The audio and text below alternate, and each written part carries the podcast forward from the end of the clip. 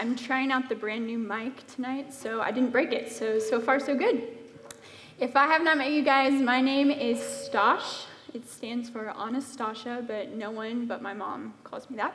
Anastasia Menacucci, and I am one of the GCU campus pastors. I get to co lead with my husband, Chris. We've been married since April, so it's almost been six months, and it's been awesome. Anyone who knows Chris knows how awesome he is. He's kind, he's faithful, and he's an incredible leader. And I am super blessed to get to co lead with him. It's funny, we actually were co leaders before we got married. And so you never know. Say yes to Jesus, co lead something, you never know where it's going to go. But I grew up in Colorado. Anybody from Colorado here? Cool. My brother and one other person. That's awesome. Woo. Well, I love Colorado, love the trees, never wanted to come to Phoenix in the desert. I do not do well with hot weather, but God had a plan and a mission for me coming here. And that has just been made more and more clear as I've had more opportunities to say yes to Jesus. Am I making like rebounding noises? Okay, it's not me. Okay, cool. Tell me if I need to fix something.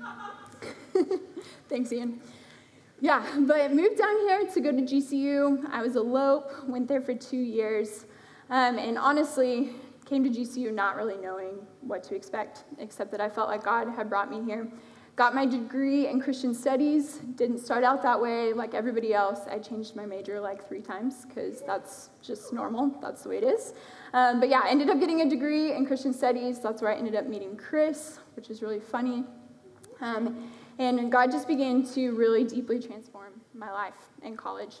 So I actually started going to Antioch about five years ago. So it was my freshman year of college. I came to an Awaken a couple times, didn't get super plugged in until my second year at GCU.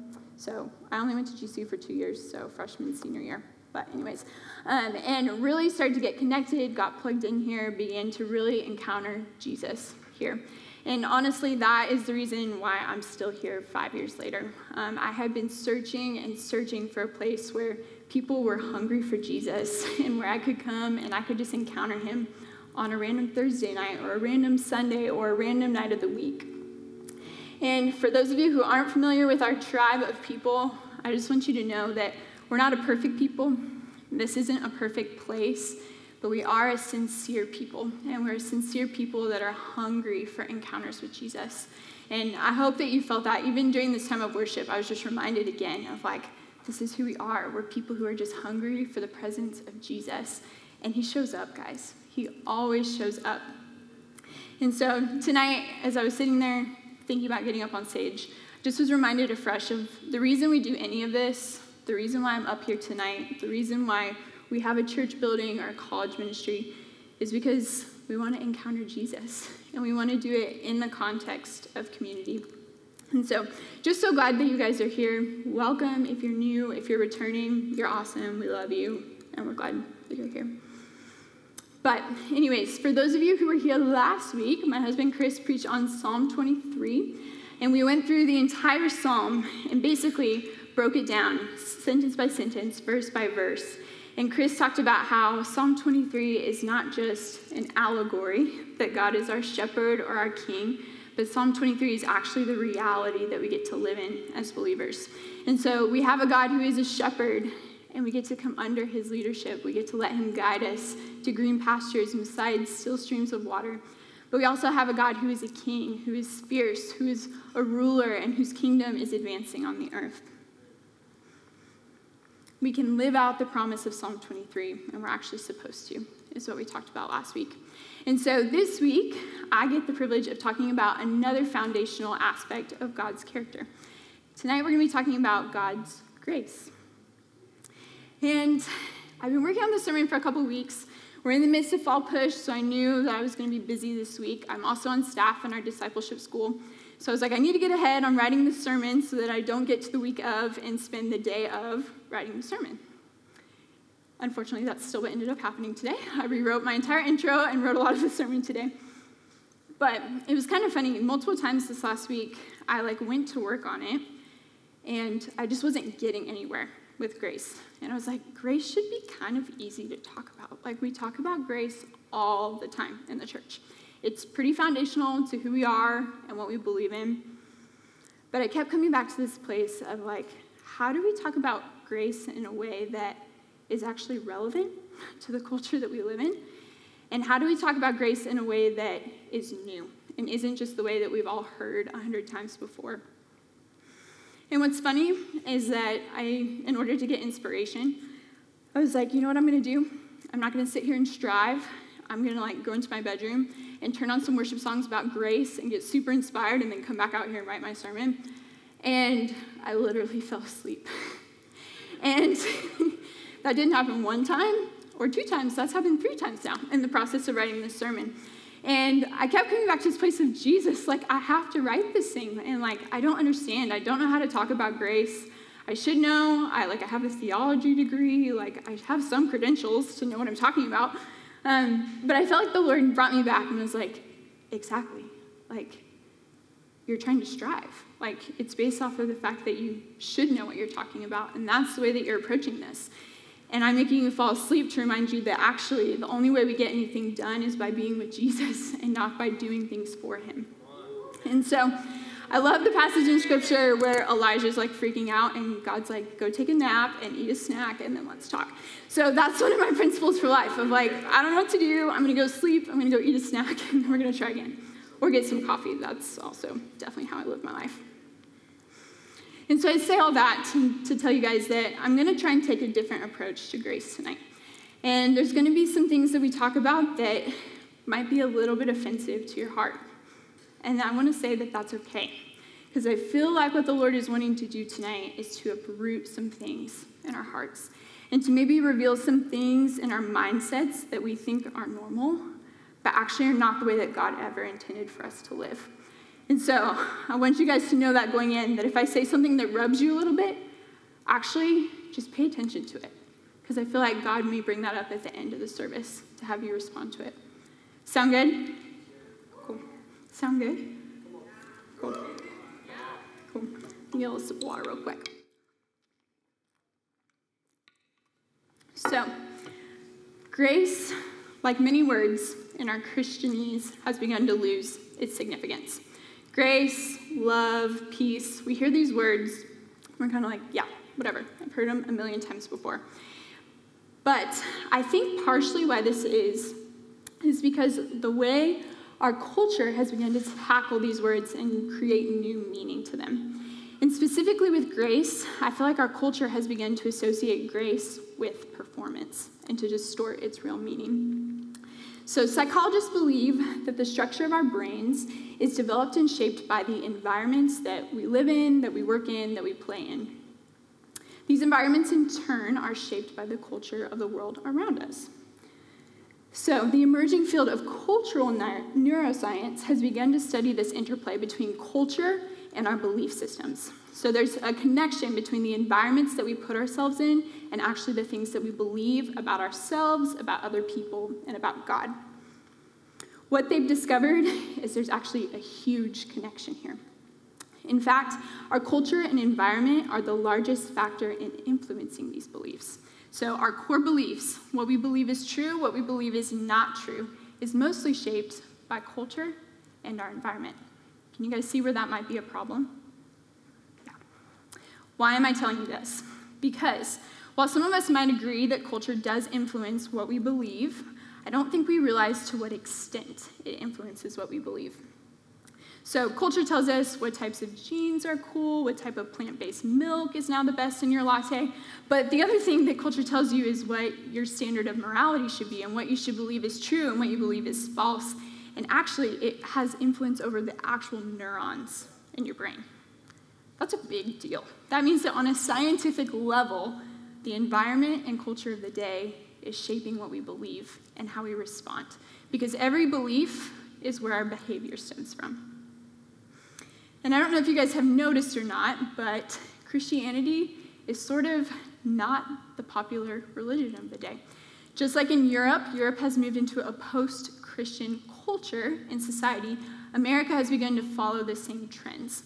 Post Christian meaning that Christianity used to be the largest accepted religion and moral belief of the day.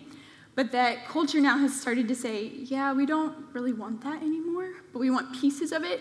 So we're going to keep the pieces about like love and unity and peace and tolerance, but we're going to kind of scrap everything else. We'll keep the pieces we like, but we're going to ditch the rest. And so, what this means is that in a culture that used to be built on foundational Christian beliefs, America was founded as a Christian nation.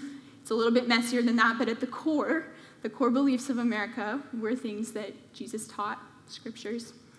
We've begun to actually turn away from this. And so, as believers in the church, we need to know this because we need to know how the culture of our day is shifting our mindsets and changing what we believe. This means that now more than ever, we need to pay attention to our thoughts and our beliefs and how they make us respond.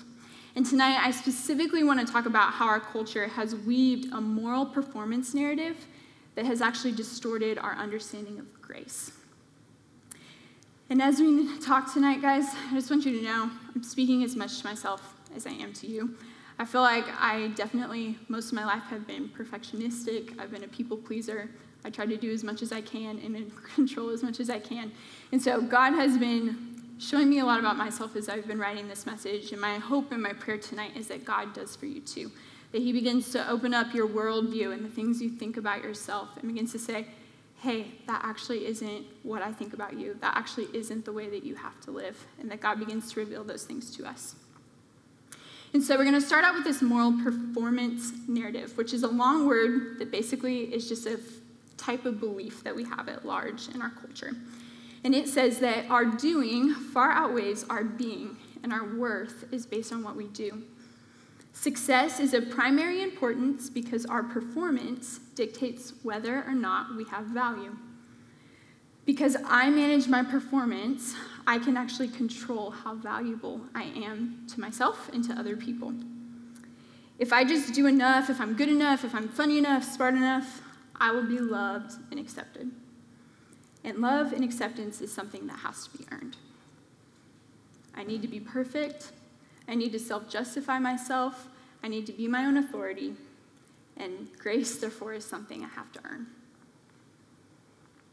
I don't know if y'all can relate to any of that. It's a long list, but I know I certainly can. And not in a happy kind of relate, in a like, ooh, that hurts kind of way. I think we're often very tempted to buy into the lie that the moral performance narrative can weave because it puts control back in our hands, but it also means that the things that we deeply desire, we actually can never attain. Because we actually can never do enough, be good enough, be perfect enough, be successful enough to ever fill that hole within ourselves. Yet, this is the narrative of our culture. This is the narrative of our day and age. It's what most people believe without even trying to believe it. It's just innate, it's in there. And within this moral performance narrative, I think there's two more specific ways that this flushes out. And the reason why I'm going to break this down is I think it can be helpful to identify really specifically where your thought patterns go and where your tendencies and behavior can be. So think about it if you're into the Enneagram, the moral performance narrative would be your number, and then these two would be like your wings. So you'd either wing this way or wing that way. The first way that we can wing is into a religious performance narrative. And the greatest example that I can think of in this is the Pharisees. Religion is not a new thing, a religious mindset is not new at all. Jesus dealt with it, and it's still at large today. But the Pharisees were specifically known for their religious practices and their controlled lifestyles. Note, they were not known for their grace, they were not known for their love or their inclusivity of other people, but they were known for their very high moral code and their ability to follow it to a T. Like, they did not lie, they did not steal, they went to church every single day, memorized entire books of the Bible. They lived to an extreme that most of us can't even imagine living in. But we see this in the parable of the Pharisee and the tax collector. So I think Luke 18 will pop up on the screen, but I'm going to read through it. It says this to some who were confident of their own righteousness and looked down on everyone else, Jesus told this parable. Two men went up to the temple to pray, one a Pharisee and the other a tax collector. The Pharisee stopped or stood by himself and prayed, God, I thank you that I'm not like other people, robbers, evildoers, adulterers, or even like this tax collector. I fast twice a week and I give a tenth of all I get. That's the religious mindset right there. But the tax collector stood at a distance. He would not even look up to heaven, but beat his breast and said, God, have mercy on me, a sinner. I tell you that this man, rather than the other, went home justified before God.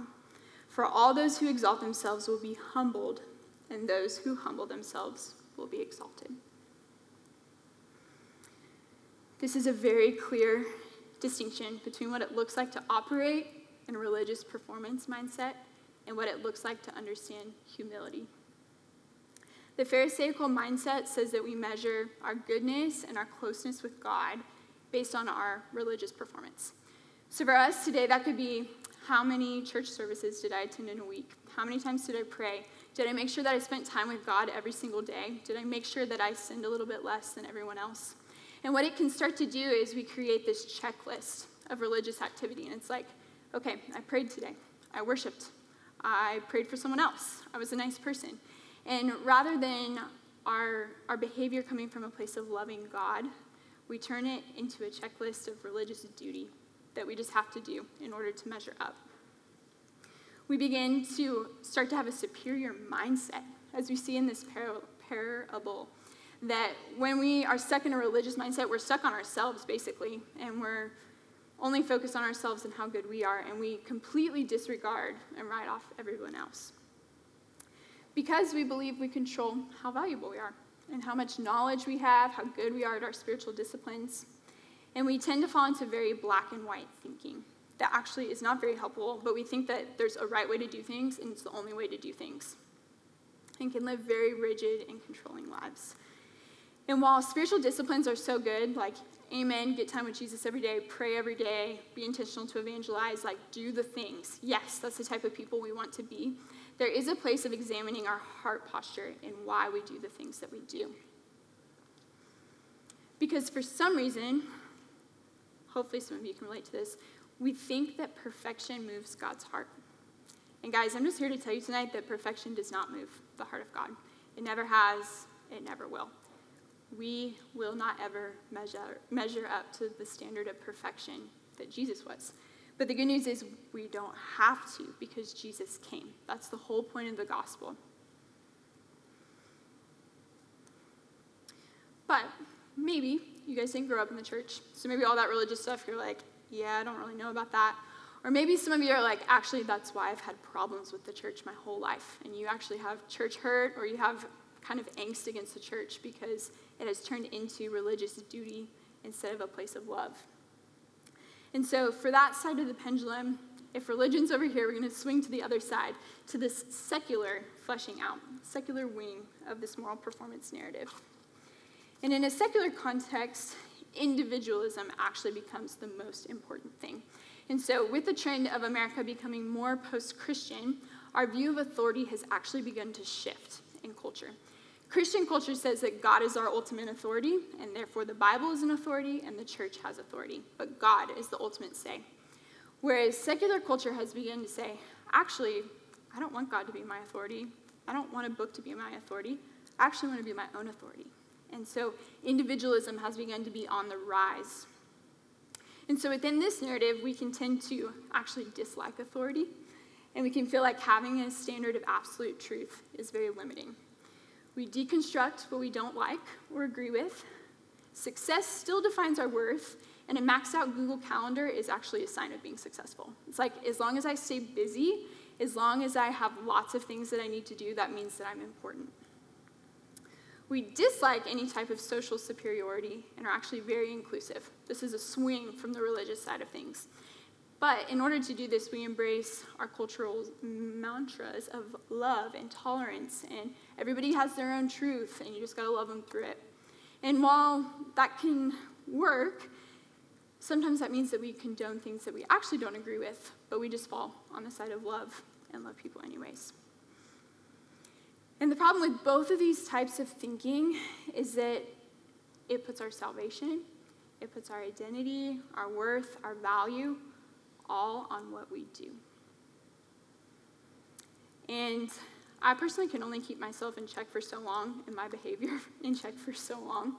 And then I fall into cycles of do more, do more, do more, and I do more, and then I'm still left needing to do more. The to do list never ends. The desire to be better, to be more successful, never ends. And God, the whole time, is standing there like, hey, I never asked you to do any of that in the first place. Just like perfection doesn't move the heart of God, busyness and doing more for God also doesn't move his heart at all. In case we need some perspective on this, he created the universe. He does not need us. He's not impressed with us doing a lot and being busy. And so, either way, this moral narrative that our culture has begun to buy into leaves us feeling very hopeless and very discouraged. But it also might help us to begin to see that we're missing it. What are we missing? We're missing grace. We're missing a deep understanding of grace and how it affects our day to day life. Because the reality is that God is actually moved, his heart is moved when his people come and say, I need you. God, I need you. I can't, and I need you, and I know you're the only one who can help me in this. So, the belief that what we do defines who we are, or that we need to prove something to God or to people, are actually lies straight from the pit of hell. Those are not things that God ever intended for us to live from. And I think a lot of us on paper probably know this. We're like, yeah, like Jesus came, it's a free gift of salvation, awesome. But somewhere along the way, we've begun to subtly begin to make this shift into the lies that our religious and secular culture have begun to weave. I know I certainly have. And so, if you've been in church for any length of time, you guys know the story. Jesus came, he lived a perfect life. He died on the cross for our sins, and by doing so, he paid the price for our sins, and now we get to spend eternity with him in heaven. we're like, yay, that's the best news ever. And it is the best news ever, don't get me wrong, it's super awesome news. But we sort of like miss this part of the story where we talk about what happens from us accepting salvation until we see Jesus face to face in heaven. And we kind of forget this part of like, so what is the relevance of the gospel and grace on an average Thursday? On an average Thursday night, what relevance does it actually have to my life? And I think we've kind of gotten focused on like a one moment of salvation, and we've forgotten that actually this is the type of thing that influences our day to day. Like, actually, there is grace for today that maybe we haven't tapped into that God is waiting to extend to us.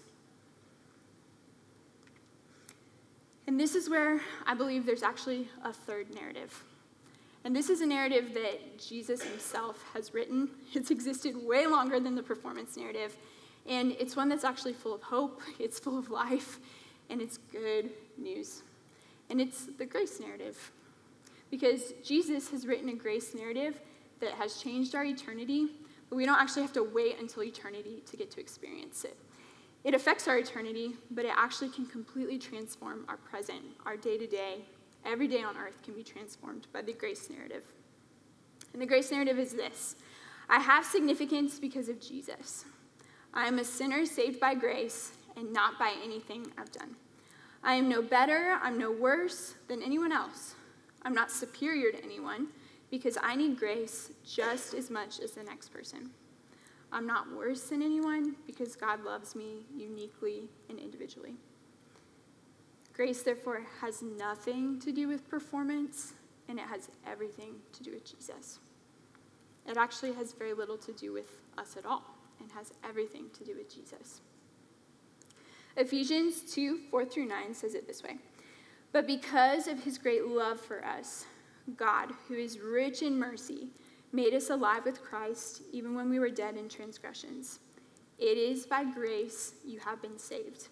And God raised us up with Christ and seated us with him in the heavenly realms in Christ Jesus, in order that in the coming ages he might show the incomparable riches of his grace, expressed in his kindness to us in Christ Jesus. For it is by grace you have been saved, through faith. And this is not from yourselves, it is the gift of God not by works, so that no one can boast. For it is by grace that we have been saved. This is not from ourselves, it is the gift of God. It really doesn't get much clearer than that. The lie of our culture tells us the exact opposite of this, but Scripture is completely clear that our salvation, our standing before God, literally has nothing to do with us. It's not something we can earn, it's not something we can work for. And in fact, when we try to earn and work for those things, we miss it. We actually begin to turn away from grace, away from the grace that God is extending to us. And when we learn how to receive grace, we actually can learn how to change and become more like Jesus by the power of the Holy Spirit coming and moving in grace in us. Because again, we're powerless to change ourselves. I can like sit there and like close my eyes and really hope that I might just change my heart or my mindset, but the reality is I can't. Like it doesn't matter how long I sit there. It's not going to happen. But Jesus coming in grace and Jesus coming in power changes everything every time. Something always happens when Jesus shows up. And so Jesus was high challenged and he asked people to do really hard and sometimes seemingly impossible things. And he set a really hard, high bar with morality and truth, but he met people in grace. In the New Testament, Jesus even ups the ante on morality, saying this in Matthew 5 27 through 28. It says, You have heard that it was said, You shall not commit adultery. But I tell you that everyone who gazes at a woman to lust after her has committed adultery with her already in his heart. And I think we can read this verse and we're like, oh, shoot. Who can be righteous? Who cannot sin? Like, if even our thoughts can count against us, then, like, we're screwed. But that's exactly the point that Jesus is making here. Because in the same breath, he raises the bar of morality so high that no one, repeat, no one, can actually live it out. But then in the same breath, Jesus comes and he extends to us a low net of grace. And he reminds us that in our strength we cannot, but by the strength of the Lord, by the power of the Holy Spirit, he can. Jesus always meets us with a ton of grace. We see this principle played out in John 8 in the story of the woman caught in adultery who's brought to Jesus. And in this story, Jesus is just having a random day doing what he does. And the Pharisees go and they grab this woman in the act of adultery, and they come and they throw her at Jesus' feet. And they're kind of like, What you gonna do, Jesus? How are you gonna deal with this one? And again, with that religious superior mindset of like, we've already condemned her, so now let's see Jesus condemn her as well. And in case you guys didn't know, Jesus is awesome because Jesus didn't. Jesus actually turns away and he begins to write in the sand on the ground. And we actually don't know what he was writing. Maybe he was just drawing a picture in the sand. I don't know. But it's thought that he turned away into the sand so that he wasn't shaming this woman. She was caught in the act of adultery. And they had brought her there to shame her, to laugh at her, to condemn her publicly. And so Jesus is there, drawing in the sand. And he's like, okay, whichever of you have no sin, throw the first stone at her. Like, which, whichever of you guys are perfect, go ahead and stand there and condemn her. Go for it. And the crowd's standing there, and it gets really awkward because they all are very keenly aware of the fact that they're not perfect. They're spending their entire lives pursuing perfection, and they realize how unattainable it is. And slowly, the Pharisees leave, one at a time.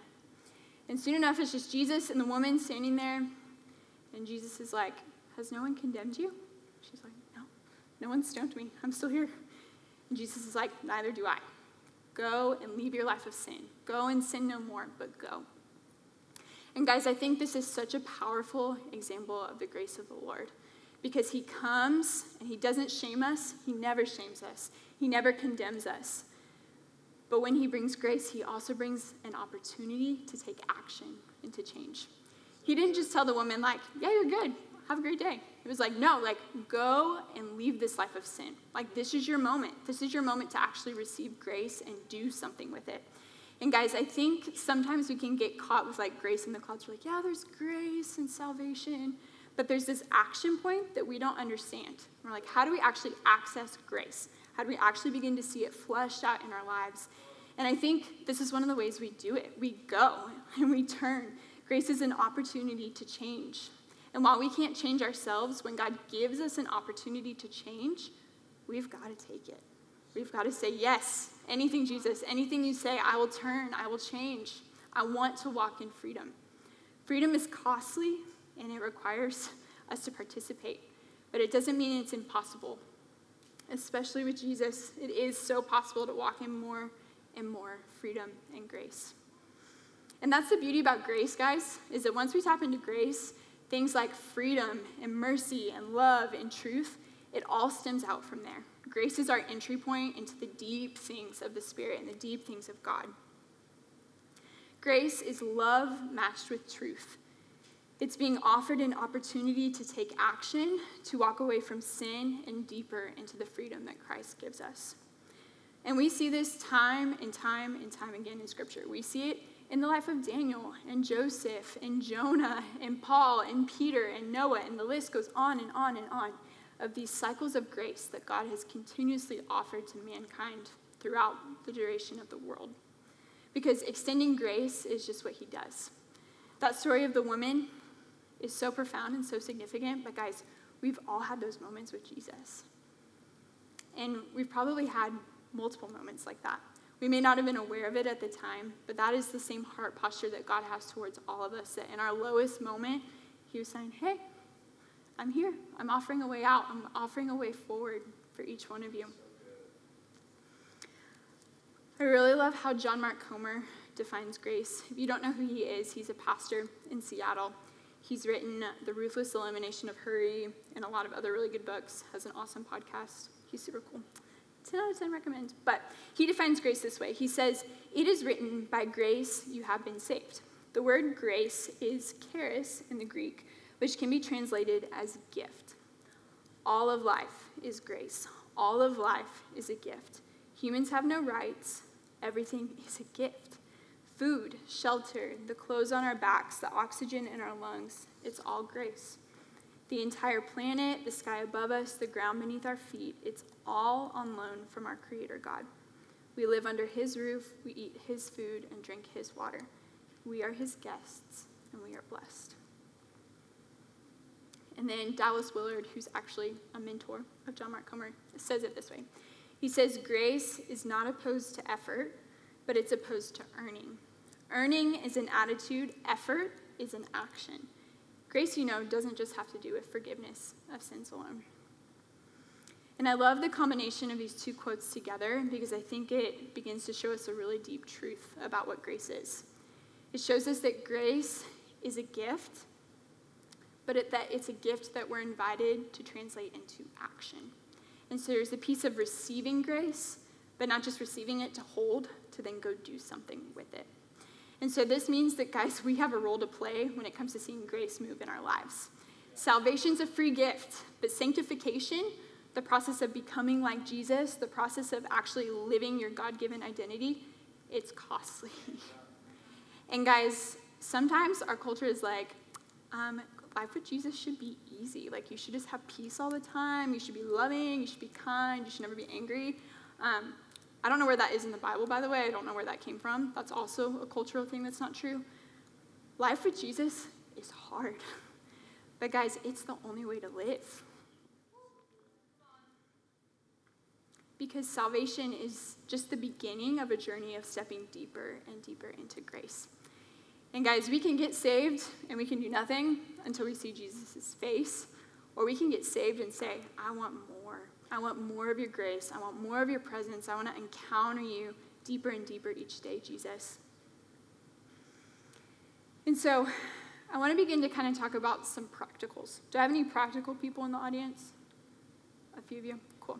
Because sometimes I think we can talk about things and we're like, that's so awesome, and I feel so envisioned. And then I go home and I'm like, and now what do I do? I don't know. And so we just forget. And we're like, yeah, I don't know what the preacher talked about last week. I don't remember because it didn't really like sink in and change my life.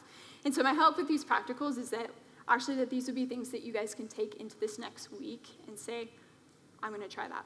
I'm going to try that. Um, and I'm going to go through four key ways that we can actively partner with God's grace in our lives. Now, these aren't the only four that exist. These are just the four that I felt like God said to talk about tonight.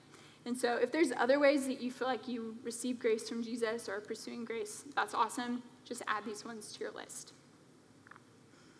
The first one is this the practice of practicing thanksgiving.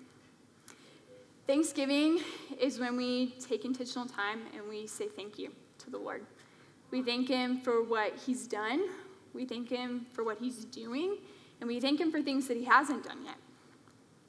Past, present, future, we're thankful. And Thanksgiving, honestly, is more about leading our hearts than it is about the words that we say. I can't tell you how many times, guys, I'll be like, thank you, God, for this cup of coffee. It's like every single day, because that's the first thing I do when I get up in the morning.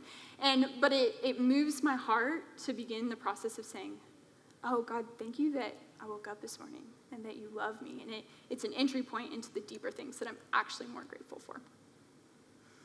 When we're thankful, we're not just thanking God for things that He's given us, we're thanking Him for the grace that He's extended to us. Um, just like that John Mark Comer, Comer quote, it's like the air that we breathe, the grass that we touch, the house that we live in, all those things are signs of God's grace for us. And so when we begin to engage in Thanksgiving, we're actually beginning to see grace at work in our lives. We're beginning to be grateful for it. One of my favorite examples of grace actually comes from the book of Jonah, specifically chapter 2. Um, if you guys aren't familiar with the story of Jonah, he is a prophet. That Jesus comes to him and he's like, Jonah, get up. I want you to go to Nineveh, and I want you to tell them that if they don't repent, that their city is going to be destroyed. But I'm sending you, in his grace, God sent Jonah to go warn them ahead of time so that they had time to think about it and to repent and come back to the Lord. Now, here's the thing Jonah was an Israelite, Nineveh was their hated enemy. Nineveh was known for being broken and immoral, for being actually especially mean and cruel. They had a lot of money, they had a, like a huge military, and everybody did not like them. And so Jonah's like, Yeah, thanks, God. Thanks for like offering that to me, but I'm not going to do that. And so Jonah hops on a boat and he actually sails in the exact opposite direction of where Nineveh is. And a storm comes. God sends the storm. Basically, long story short, Noah, Jonah gets kicked off the ship. They throw him into the ocean because that's basically what they feel like God tells them to do. It's a crazy story. You should read it in depth at some point. And God, in his great mercy and his grace, sends this big fish to swallow Jonah up. And so here we have Jonah chapter 2 from inside the belly of a whale or a big fish or whatever the heck it was. So we'll pick up in verse 6. Jonah says, To the roots of the mountains I sank down. The earth beneath me barred me in forever, but you, Lord my God, brought my life up from the pit.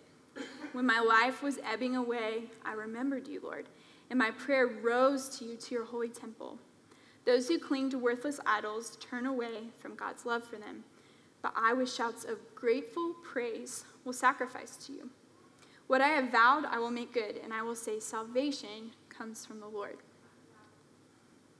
And guys, I think this is really profound.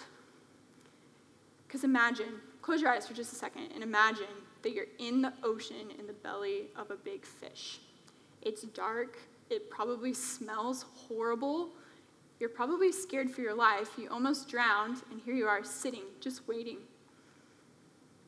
Y'all can open your eyes.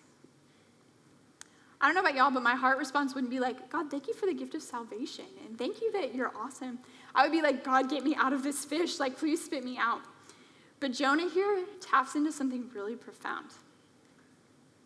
He begins to thank God for what he's done and he begins to focus on, on his history with the Lord and his history of grace with the Lord to build his faith in that moment for what God could do.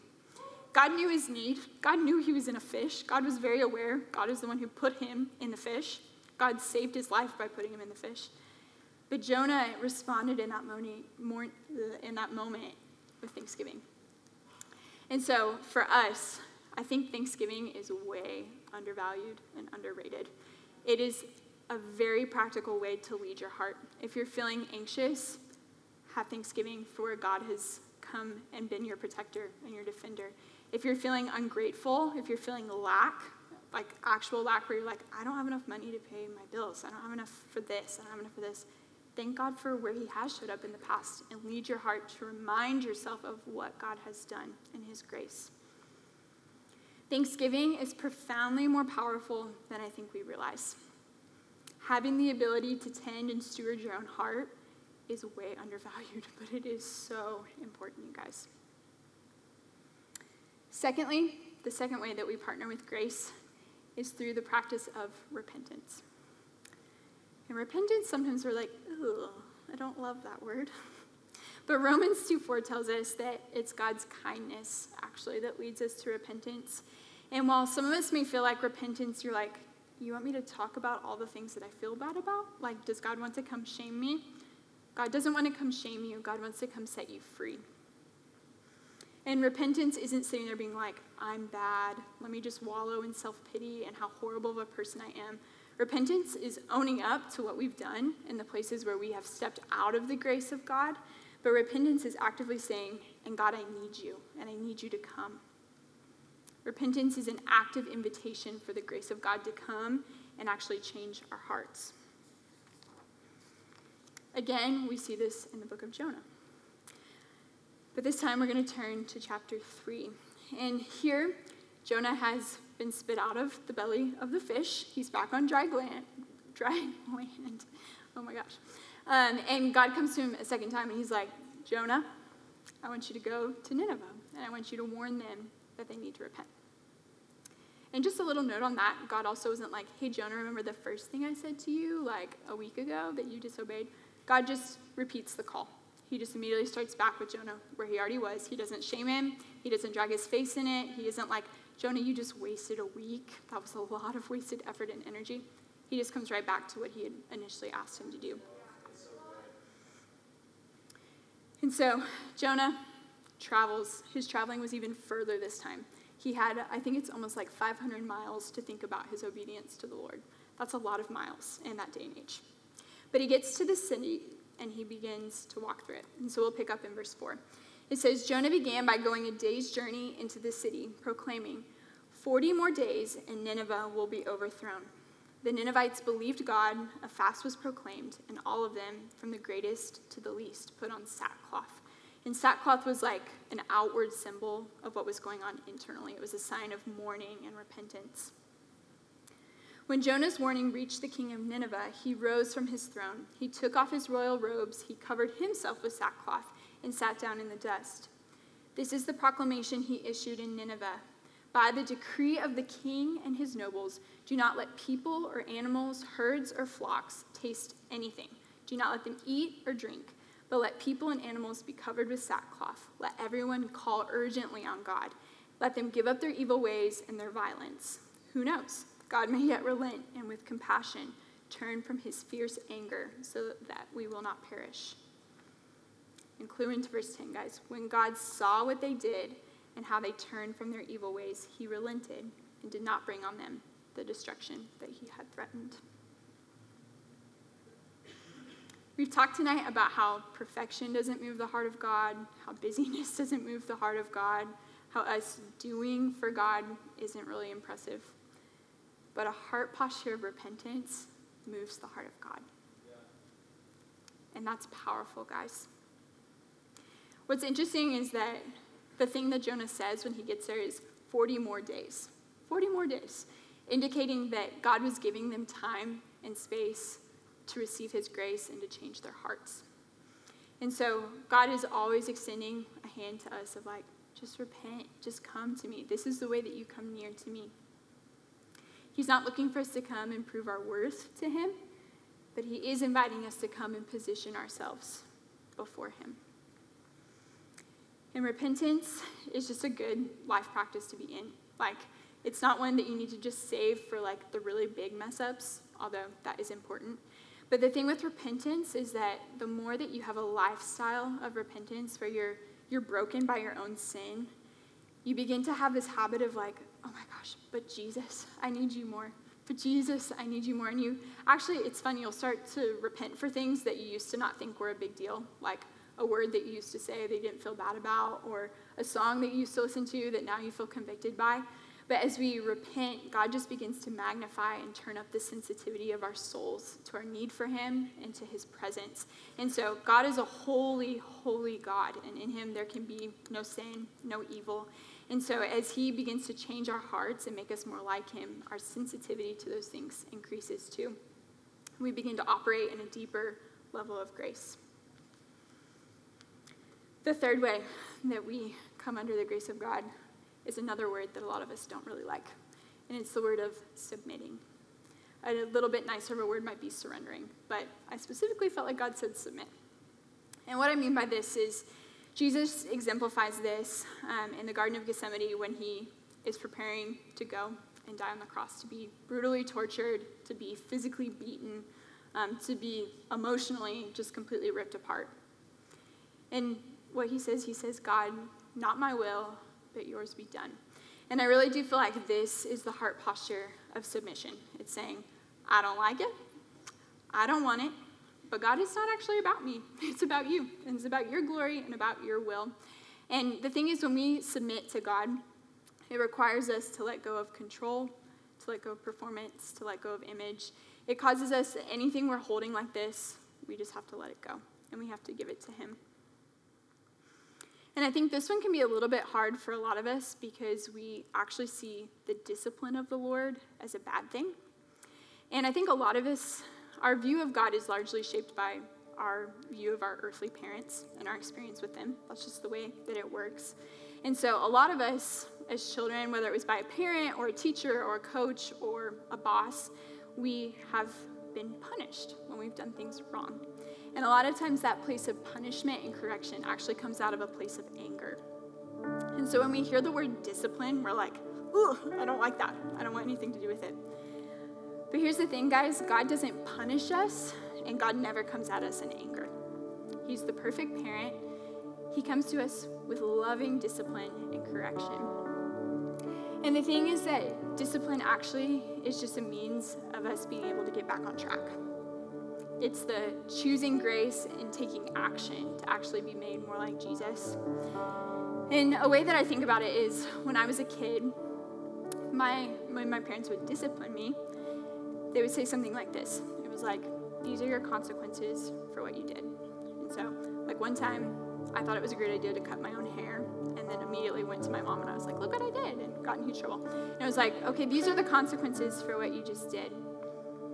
And do you guys know what most little kids do when they get punished or have consequences? They scream, they fight, they make a scene. They do it in grocery stores, at restaurants, in the car, at home. They just scream. They just are like, ah, don't correct me. I don't want anything to do with it. And so my parents' response to that as a kid was to say, hey, we love you. And so these are the consequences for what you did. And that's not going to change because we're helping you grow and become the person God made you to be. And here's the thing you can't just go cut your hair at any time when you're an adult. Like, you're going to get laughed at if you cut your bangs like that. And so we're trying to help you. So these are your consequences for that. And they said, but here's the thing if you choose to fight us, if you choose to make a scene and scream and fight and push back against this, we're actually going to have to raise the consequences to come in line with what your behavior is, is needing because you're escalating it. And they would use this word of submission of like, if you'll just submit, just submit. Like, just come and submit. We love you and we want what's best for you. And that's our heart in this. And I remember that so clearly as a child of like, oh, well, like, duh, I don't want more consequences. Okay, I'll just chill out, like it's fine. And a lot of times when I would do that, actually the punishment or the consequences would get lifted more, and it actually would be not a big deal. And I say that not because you guys need parenting advice, although maybe you do, I don't know. Um, you can store that one away. But I think when we come to God, we're like, you know what, I already messed up, so screw it. I'm just gonna do whatever I want. I already sinned, I might as well dig myself deeper into a hole. And God's like, no, no, like, there's still consequences for what you did, but like, stop and submit and come to me and let me help you. Don't dig yourself deeper into a hole. Just stop come. Come under my will. Let my will and not your will be done. The fourth way that we partner with grace is through dependence. And when I think of dependence in opposition to living a lifestyle where we're independent and self reliant, I think of the story of Mary and Martha in Luke chapter 10, which basically Jesus comes to town. Mary and Martha are sisters. They also have a brother named Lazarus, and they're some of Jesus's best friends. And so Jesus just kind of pops up out of nowhere, shows up at their house one day, And Martha, being the good host that she is, like freaks out. She starts cleaning the house. She starts making food. She starts pulling out chairs, making sure everybody's comfortable. And she like goes into this busyness mode just automatically. And meanwhile, her sister Mary is just locked in to Jesus. She's just sitting at his feet from the second that he gets there, dependent, knowing the source of her need. And nothing could take her away from Jesus.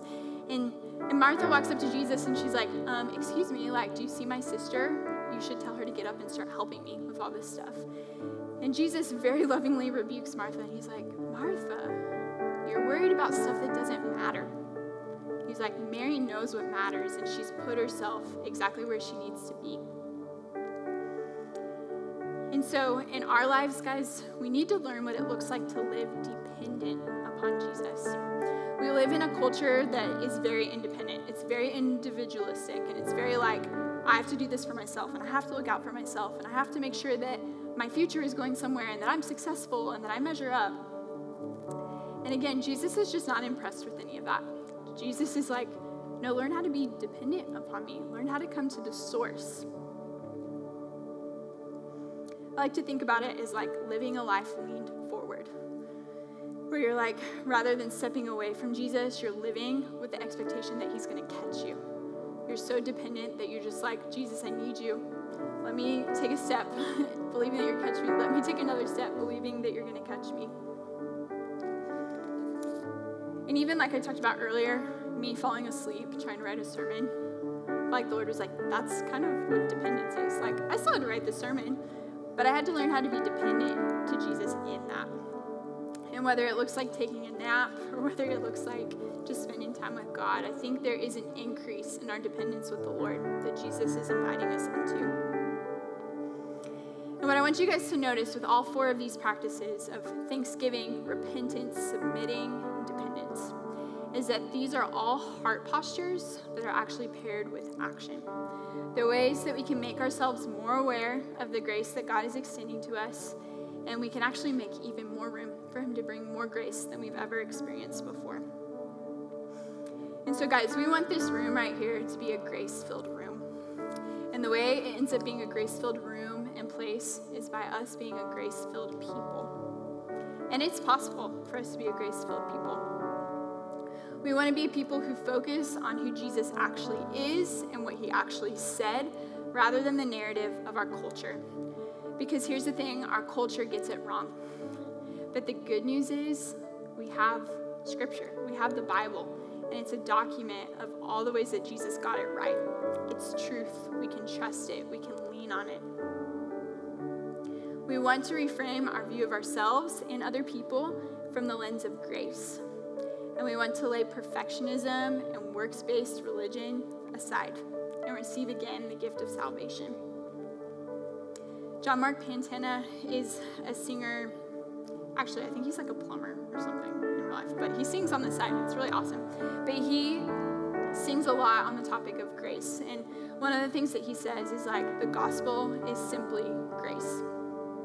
And so, grace isn't about what we do or what we don't do. It's not about being good enough or holy enough, thankful enough, perfect. It's all about Jesus. And, guys, if you take anything away from tonight, it's that it's not about us. Our focus gets way too caught up on ourselves, and it needs to be on Jesus. And so, tonight, as we move into a time of response, just feel like God is wanting to extend grace to each one of you tonight. And I feel like there's a place of think through the four ways that we talked about receiving grace and see if that's a place for you to respond right now in this moment to just take one of those things and to do it. If you need to repent, find someone, repent. If you just need to be thankful, pull out a journal or a note on your phone and just begin to practice being thankful. But I specifically felt an invitation tonight for people to come forward and receive prayer. And every week we have people who stand up here who are like our ministry team every Sunday. It's just part of our culture here at Antioch. Um, and the reason why we do that, and the reason why we invite you guys to come to the front to respond, isn't because there's like some magical amount of Jesus up here in the front. that would be really silly. But there is something really magical, something really significant about when we actually put action behind our response. And I don't know why, but sometimes even just getting out of your chair and sitting on the floor or getting out of your chair and coming to the front, it just it says something to your soul. It's like I'm serious about this. I'm putting action behind what God is inviting me into. And so for us tonight, I just felt like there was specifically an invitation to move and come forward for prayer. And the reason for that being that I feel like God also loves to extend grace through the body of Christ, and He loves to do it through prayer. And so when someone prays for you, they are being like Jesus to you and extending grace to you and speaking grace over you. And so I just felt like tonight, if you're like, I, I am in a moral performance narrative, like I do have a religious mindset or I do have a secular mindset, and I need to be renewed, like I need God to touch my mind, come get prayer. Come get prayer with the expectation that God is going to meet with you tonight. Would you guys stand with me?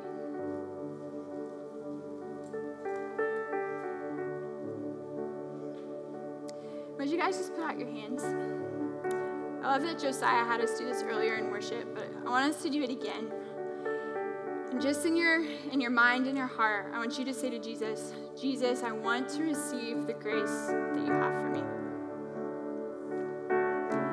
And if you're saying that, you're like, actually, that's not what I want, pay some attention to that during response time. But if that is what you want, I want you to ask Jesus another question Jesus, what does it look like for me to receive your grace tonight?